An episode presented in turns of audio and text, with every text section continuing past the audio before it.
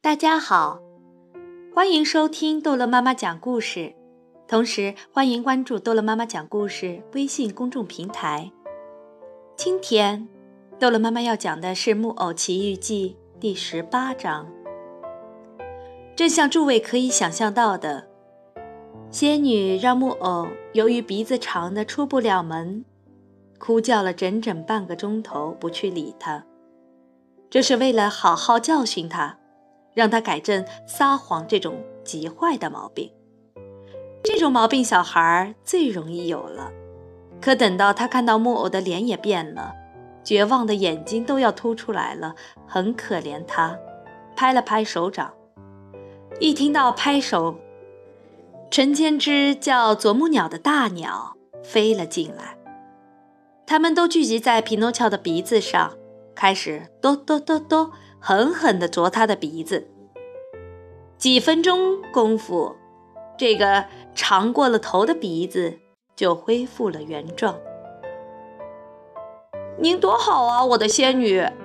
木偶擦干眼泪说：“我多么爱您！”我也爱你，仙女说：“你如果想留在我这儿，你就做我的弟弟，我做你的姐姐。”我很想留在这儿。可我那可怜的爸爸呢？我都想到了，已经派人去通知你爸爸，天黑前他就会到这儿来的。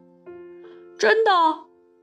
匹诺乔高兴地跳了起来，叫着说：“那么，我的好仙女，如果你答应我，我想去接他。我急着要拥抱这位可爱的老人家，他为了我吃了那么多苦。那你去吧。”可小心别走丢了，你走林子的那条路吧，我断定你会碰到的。匹诺乔走了，他一走进树林子，马上就像小鹿一样跑起来。可他到了大橡树那儿就停下了，因为好像听到树枝间有人声。他果然看到路上有人。诸位猜得出来是谁吗？就是狐狸和猫这两个伙伴。匹诺乔曾经同他们一起在红虾旅馆吃过一顿晚饭。是我们的好朋友匹诺乔，狐狸叫着，把他又亲又抱。你怎么在这儿啊？你怎么在这儿？猫跟着又说了一遍。说来话长了，木偶说：“我趁机跟你们说说吧。可记得那夜里，你们丢下我一个人在旅馆里吗？”我走出来，在路上遇到了两个杀人强盗。两个杀人强盗？哦，可怜的朋友，他们想要什么？他们想抢我的金币。真该死！狐狸说。真该死！猫又跟着说了一遍。可我撒腿就跑。莫往下说。他们跟着我就追，最后他们追上我，把我吊在这棵橡树的树枝上面。匹诺乔说道。直至离开两步远的大橡树，还有比这更惨的事情吗？狐狸说：“我们是活在怎么样的一个世界上呀？我们这些正派人在什么地方可以找到安全可靠的地方呢？”匹诺乔正这么说，突然发现猫右前脚受了伤，连爪子带指甲都没有了。他就问他说：“你的爪子怎么了？”猫想回答，可窘住了。狐狸马上说：“哎，我的朋友太谦虚了，因此不愿回答。我来替他回答吧。要知道，一个钟头以前，我们在路上碰到一只老狼，都快饿死了。他求我们施舍点什么给他，可我们什么都没有给他，连一根骨头也没有。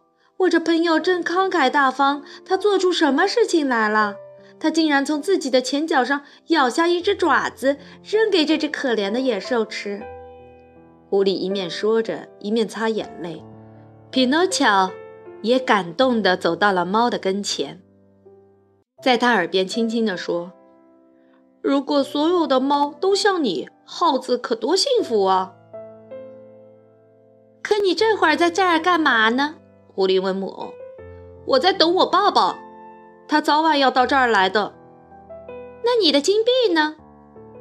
都在口袋里，就少一个，付给红灯旅馆的老板了。想想吧，四个金币到明天就能变成一两千个。你为什么不听我的话？你为什么不到奇奇宝地把它们种下去呢？今天不行，我改天去。改一天就晚了。狐狸说：“为什么？因为这块地给一位老大先生买去了。从明天起，再也不准任何人在那儿种金币了。奇奇宝地离这儿远吗？不到两公里。”你要跟我们去吗？半个钟头就到了。你马上种下四个金币，过几分钟就可以收到两千个。今晚回来，口袋里就装满金币了。要跟我们去吗？匹诺乔没有马上回答，因为他想到了善良的仙女，想想到了年老的吉贝托，还想到了会说话的蟋蟀给他的劝告。可是最后。